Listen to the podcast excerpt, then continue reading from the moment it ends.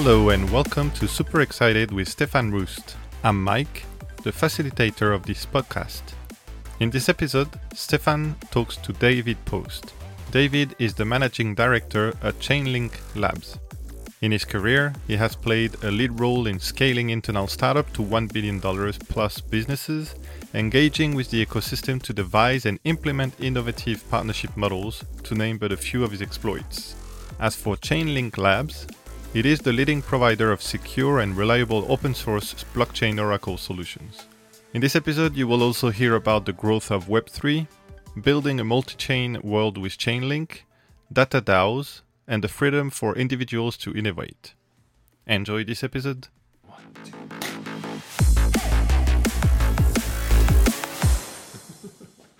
Okay, hey everybody, back again, and, and super happy to be here with David, David Post um, from Chainlink, um, Chainlink Labs, uh, running a lot of their innovation and corporate development over there. So super excited to be here with him today. Hey David, um, really exciting. You know, we've we started a journey together. What was it? Nearly I think maybe like four months ago, right? And we've been on a on an yeah. amazing journey so far, and it it keeps getting wilder and wilder. But um, maybe just some background, right? Sort of on yourself and and and sort of yeah, how you got into crypto. Maybe just quickly a background. What do you do at Chainlink, and and some background on yourself. Yeah, so I've uh, been at Chainlink Labs for almost exactly a year now. It's been, uh, I can't believe it's only been a year because it feels like a lot of things have happened. So I'm responsible for leading uh, the ecosystem work at Chainlink Labs, which broadly includes investments, grants, strategic partnerships, um, you know, really uh, focused on how to expand and grow the Chainlink ecosystem, you know, especially with innovative service providers in the areas of data or um, DeFi primitives based upon our messaging platform or and also kind of decentralized cloud services. So before I came to Chainlink Labs, I, I launched uh, IBM Blockchain Ventures, which is kind of the enterprise network innovation group for the blockchain unit. And the reason I joined crypto is I saw during the DeFi summer. Um, I, I, can't say like everybody else. Oh, I, have been in crypto since 2015. I always thought it was going to be important. Uh, I always thought it was going to be great. Um, when, when I when it, I realized something interesting was happening was is when I when the DeFi summer started unfolding. And I noticed myself, uh, you know, if, if, there's one use case, there's got to be more than one use case. And this was really not something based on speculation. It was based upon something real, something profound, and something that's going to make a major difference. And, and of course, what, what do you know? Um, you know, probably 18 months later, we've got three areas of product market fit right now: DeFi, um, NFTs, and gaming slash metaverse. So, you know, there's got to be more. If there's three, um, there's a, one to three. That's going to happen, and three to n. Uh, you know, a, a large number will happen as well. I think. Yeah, and I think you've got a really interesting background, right? I mean, how your your whole journey, right, from from your life in terms of how you then got into crypto. And I think one of the things is you are in crypto now and you're seeing so much in the position that you are in on the second point. And then thirdly, right, where do you see this going? Right? We've got three use cases and what are some of the other use cases? But one thing that I'm super impressed by, right? So it's like I'm in. I've been in crypto since 2012. I think I bought my first Bitcoin. I know it was in 2012. Yeah, that's because that's because you're smarter. Than, you're smarter than I am, obviously. So. It's got nothing to do with smart. I can tell you that. I was listening to smart developers that were telling me what to do. but I think one of the interesting things is my daughter. I've got four kids. I've got them all into crypto. I, I feel that blockchain and Web3 is the way to go, right? That's where innovation happens. That's where change is happening. But my eldest daughter is now studying political science. And I know that you studied that. And my fear is that governance is all moving into smart contracts, right? And so what does that mean? And how does that what is that future for somebody that studies political science? Maybe you got some insights given your background. Yeah, listen, I, I think it's uh, you know I think that if you could classify what's happening in our industry, it's really around experimentation. And what I think that you see now, a year ago, you saw it with DeFi protocols. Uh, I think you're seeing in other areas right now, and I think governance is, is really, uh, you know, as a political science, it's a very interesting experiment that's unfolding. Now, the question is, uh, when you know, when, when you look back on this cycle in, in, the, in the development of the crypto industry, and we look at DAOs, the question for me is will they emerge as, re- as a really a new and powerful mechanism for collective governance will people look at it primarily as a route that people founders took to avoid regulatory scrutiny Will it be somewhere in the middle? Uh, I, I, think that um, in terms of governance, that, I think that DAOs will prove really good for certain types of things, and probably not substantially better than the current mechanisms we have for others. And it'll be interesting to see how that interacts with a lot of the more product focused innovation happening in the crypto industry. Yeah, and so our partnership sort of came about by setting up a data DAO, right? And so doing and moving governance as it relates to financial and economic data into a DAO. And so, um, yeah, and the partnership with Chainlink in terms of that relationship will be interesting to see how we evolve this and what that evolution is going to look like. Yeah, and I think we, we've talked about this before. I think it's a really super interesting area. So, you know, as we, you and I have discussed, uh, you know, ad infinitum over beers and, and elsewhere, um, you know, basically the, the issue with establishing on-chain data products right now is it's very difficult to get to some level of standardization. And I think that's what was extremely attractive, um, you know, interesting about your team when we first uh, met is that you're really trying to do this in an area that has the opportunity to emerge as the standard uh, with the infl- work you're doing on inflation. And I think it's possible to do that in other areas. I think that what a DAO structure provides here, and I'm pretty confident that data DAOs will work, is a mechanism for aggregating, curating, certifying, and developing new types of on-chain data products. And I think that the work that you and your team are doing at Truflation is really at the forefront of that. So, you know, uh, as as things proceed, I think you know, does Truflation become the next Bloomberg, except for on-chain data? I think that's what you and I have discussed. Is we'd like to see happen.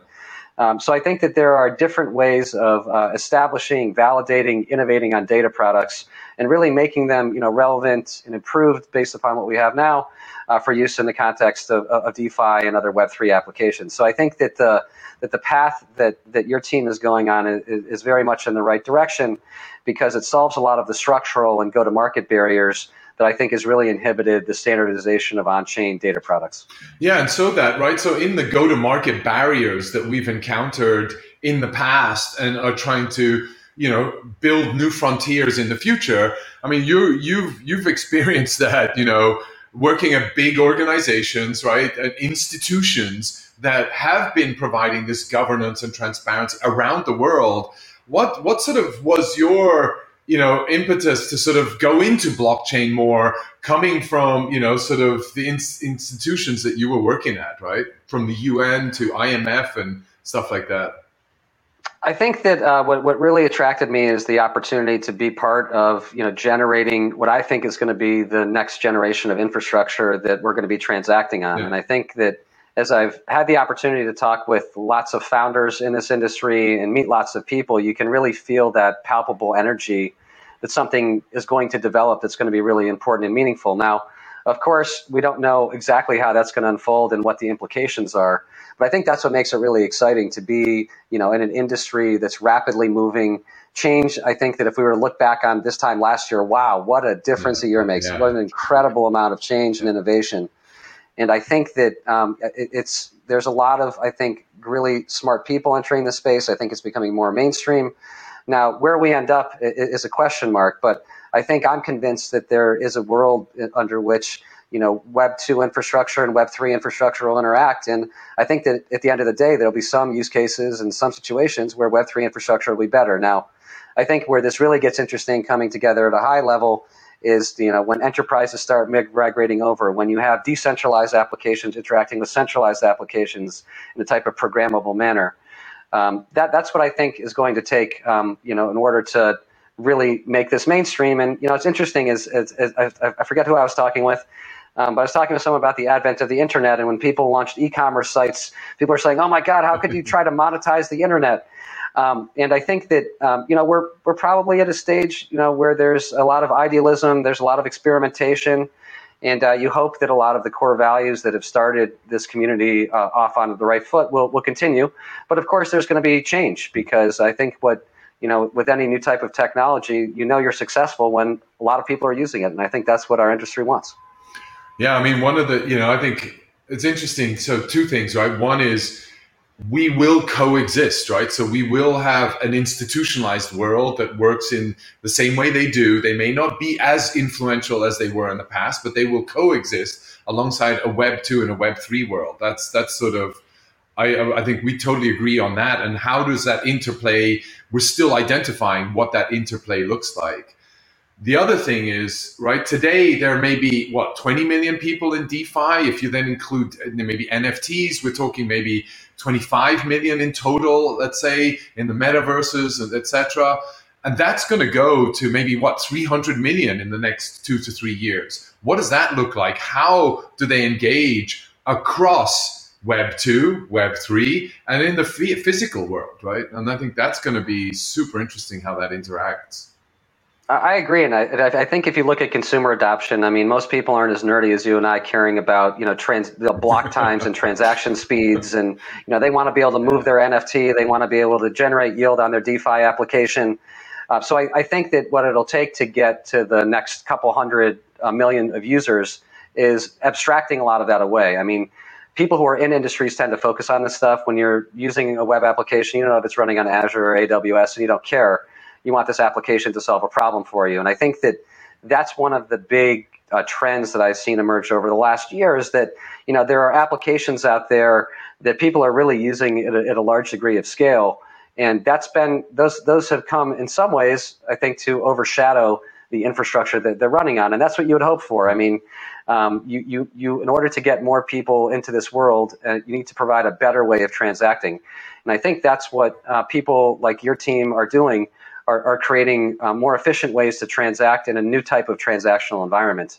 And I think that's what's very exciting about the innovation happening in the space is that there are real businesses now that can exist even if there's an overall downturn in the crypto market. And I don't think you could really say that in the last cycle. Yeah. There wasn't much to do except speculate. and uh, I think that's what's very exciting about the, the evolution of this industry. And once again, we're at three use cases with product market fit. Uh, when the next seven or eight comes, more users will come um, and that will lead to new opportunities and also changes in terms of uh, you know how we all operate in this industry. And I think that's very healthy. And I think that's what exactly. So this this downturn or every downturn in in in in crypto, at least in my experience over these last years, has resulted in big build outs, right? So big step changes that have resulted in that leap, right, forward and momentum shifts across the value in crypto and proving that there is a lot more upside and a lot of room to grow for all of us in here. And I think this shift has allowed us really this the last one sort of one two years have allowed us really to build out and go from a, a, a, single platform to maybe do two or three different platforms into a multi-platform blockchain environment where interoperability is really important. If you think about it, the consumer today doesn't think twice how their email works. I just send it to your email. It goes to your address. You get it. I don't think twice. It just works, right? i you used to send it to my email. Now you send it on Telegram, actually. yeah, that's true. Now we don't send it on Telegram. Yeah. How does that work? Hmm. Actually, uh, you know, we laugh Sorry, now. I was just on Telegram and I was talking, doing a voice call, and you know how in Telegram you have if if your counterparty sees these three, four emojis, then it's hundred percent secure. I was going, how is that hundred percent secure? well, anyway, so I, I did ask that question. But um, yeah, so how are we building a multi-chain world? And I think you and, and Chainlink as a whole, as an organization, have really been focusing on the multi-chain and bringing Oracle services. And I think what a lot of people don't understand is Oracle service, which I'll get to later. But the multi-chain world is critical across crypto, right? Your NFT has to work in multiple different wallets, has to be transferable. And I don't want to know it's only available on that blockchain. So I have to then find a bridge convert it into a bridge. It waits for 10 minutes in uncertainty. That $2 million. Sometimes it waits for five hours. Yeah, yeah. for five hours. Yeah, exactly. Twiddle, twiddle, twiddle. And, and anyway, yeah. So, how do you view the sort of future of, of, of multi chain world? Um, and, and, and how is Chainlink sort of involved in that? And, and, and what are you looking into that space? Yeah, I think that the future of the world of our world will be multi-chain. It already is. You can already see large applications like Aave and Sushi Swap. They're already going multi-chain. So, in many respects, uh, our, our Web three applications are look are acting very much like you'd expect uh, Web two businesses would. They're going yeah. to different markets. They're looking for market share. Um, I think the contribution that the Chainlink network will make to this is via uh, cross-chain messaging. So once you can send messages between chains, once smart contracts on different chains are interoperable, you begin to shift to a situ- from a situation where there's kind of transactional islands towards more of a unified Web3 infrastructure. I think that's very exciting because it'll allow different communities to interact in different ways. Of course, it'll allow for different applications to interact in different ways. And that's likely to spur a lot of innovation and uh, in the creation of lots of different types of value. Yeah, because one of the things is is you know, a lot of the decisions are in blockchain um, are, are put into smart contracts, as we call them, right? And so those smart contracts rely heavily on sources of data to tell them when to act and to do what based on a certain trigger point, right? And that or that is called an Oracle service that's providing that data.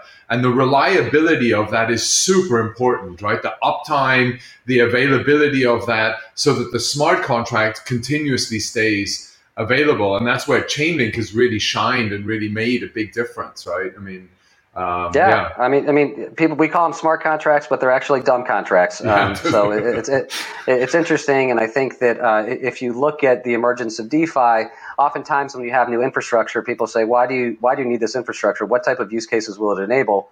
And if you look at something like Chainlink, you know there needs to be enabling infrastructure to allow people to transact in different types of ways. So you know when you talk about an Oracle network, it's really a way of, of uh, ensuring and uh, validating that the information that's required to power a whole range of decentralized interactions can happen in a way that's credible, that secures people's value, that's done with a high degree of integrity and a high degree of security. Yeah. So I, I, think that, and that's the kind of uh, framework um, that we're taking into uh, the cross-chain messaging uh, interoperability protocol that we're developing, which is based upon the same principles that you have in order to exchange value and information between smart contracts, you need a reliable source of the truth on whether that exchange is happening in a way that's highly credible in the way that's supposed to happen. And, and that's the benefit of uh, you know uh, Chainlink as a network is Chainlink is a decentralized computational infrastructure.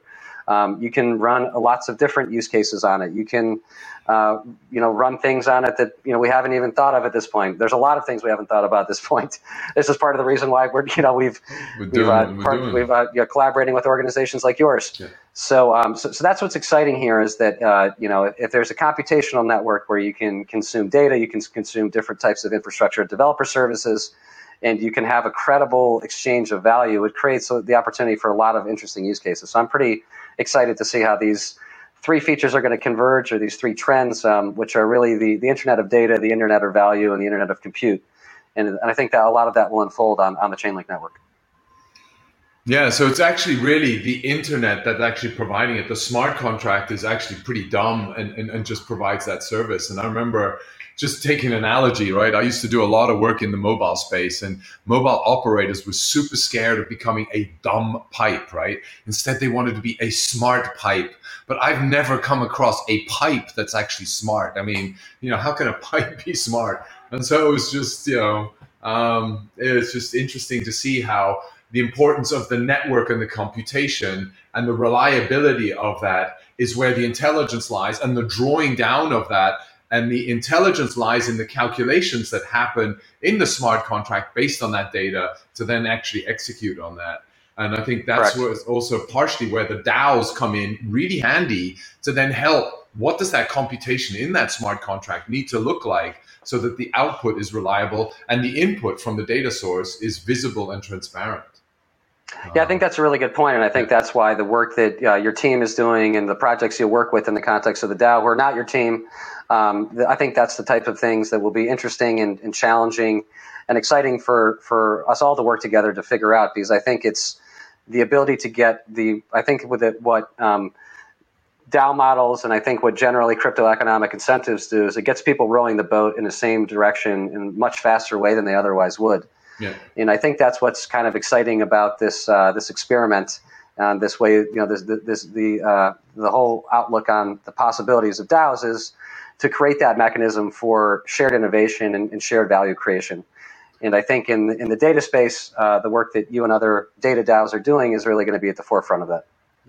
And I think one of the things that that really got me into the data DAO space, if you will, was was really transparency, right? And and I felt that um, there was a lot of room for innovation. Number one, in taking more of a developer type approach to get real time data available to developers building on the blockchain, number one. And then number two is provide a deeper insight than what we were receiving from the institutions that be um, for um, the data that, that was being calculated and how that was being calculated. And so I feel that again, it sort of comes actually. I mean, you've already answered the question, which was how does that work with the existing institutions and what are we doing? My view is we're just providing an alternative, right? It's just an alternative way and a transparent way of calculation that anybody as a member of the data DAO can help structure, can help influence, and can help drive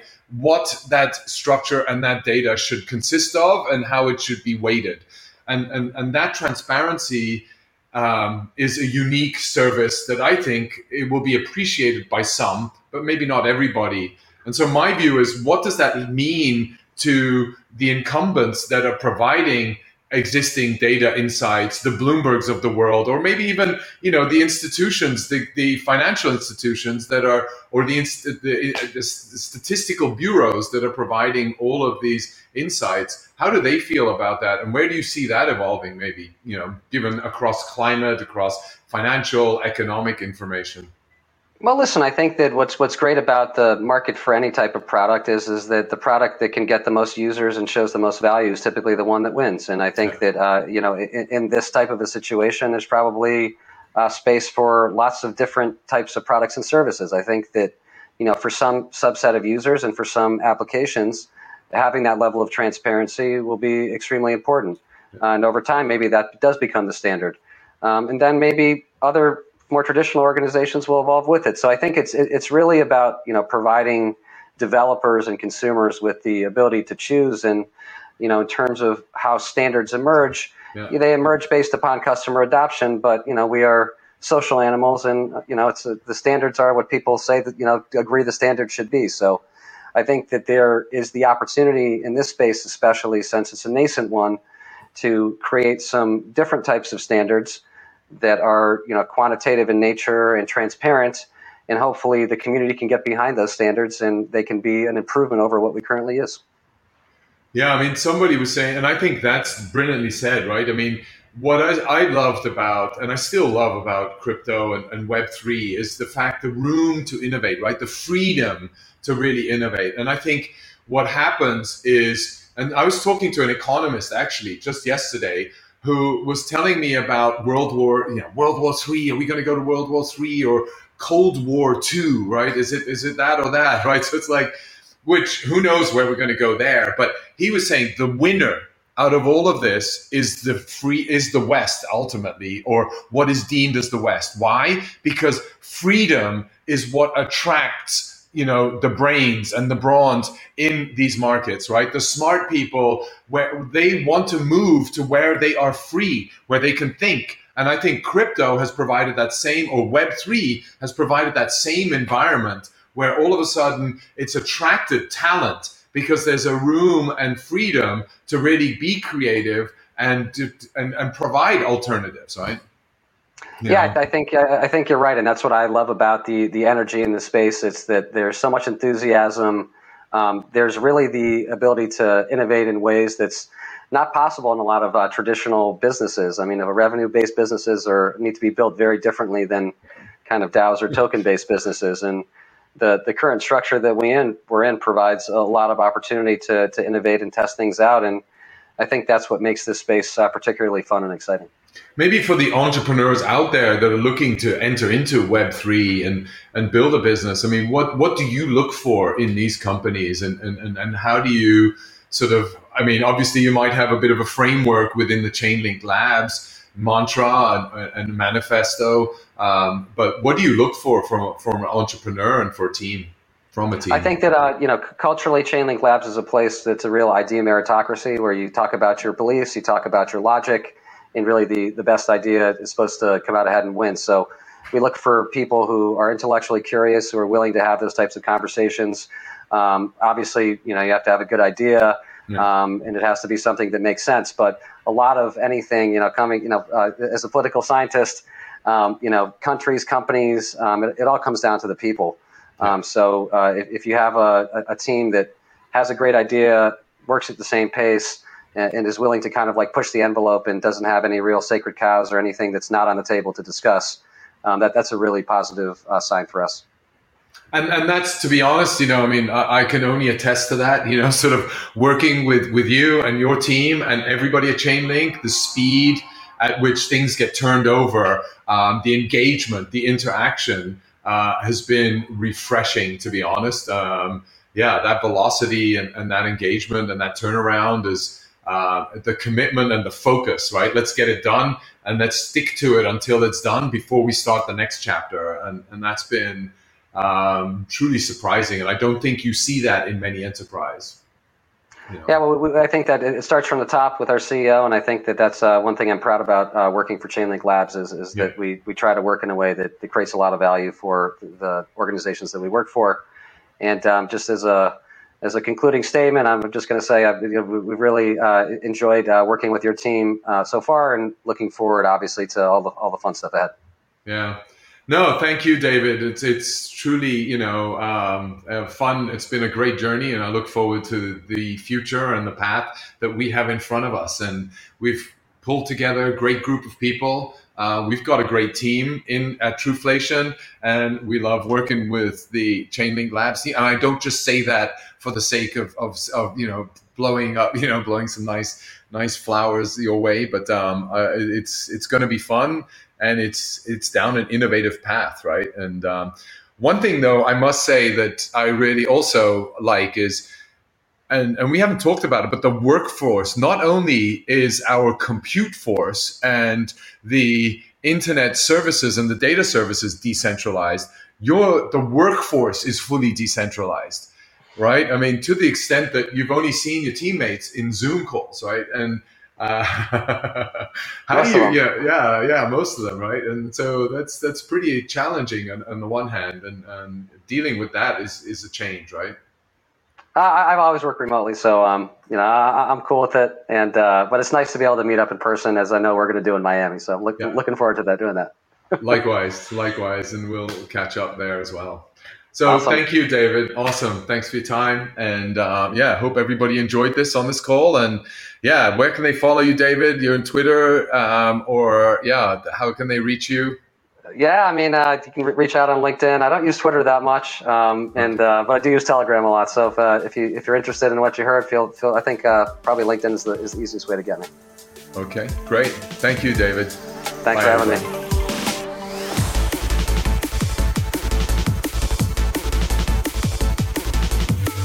This was Stefan Rust and David Post. You can follow Chainlink Labs on Twitter at Chainlink Labs, C H A I N L I N K L A B S, and you can find David Post on Twitter. That's David Post P O S T. You can also follow Stefan on Twitter at sroost99, S R R U S T 99, and you can find the Super Excited with Stefan Rust podcast on all major podcast platforms and on YouTube on the Stefan Rust channel. Thank you for listening.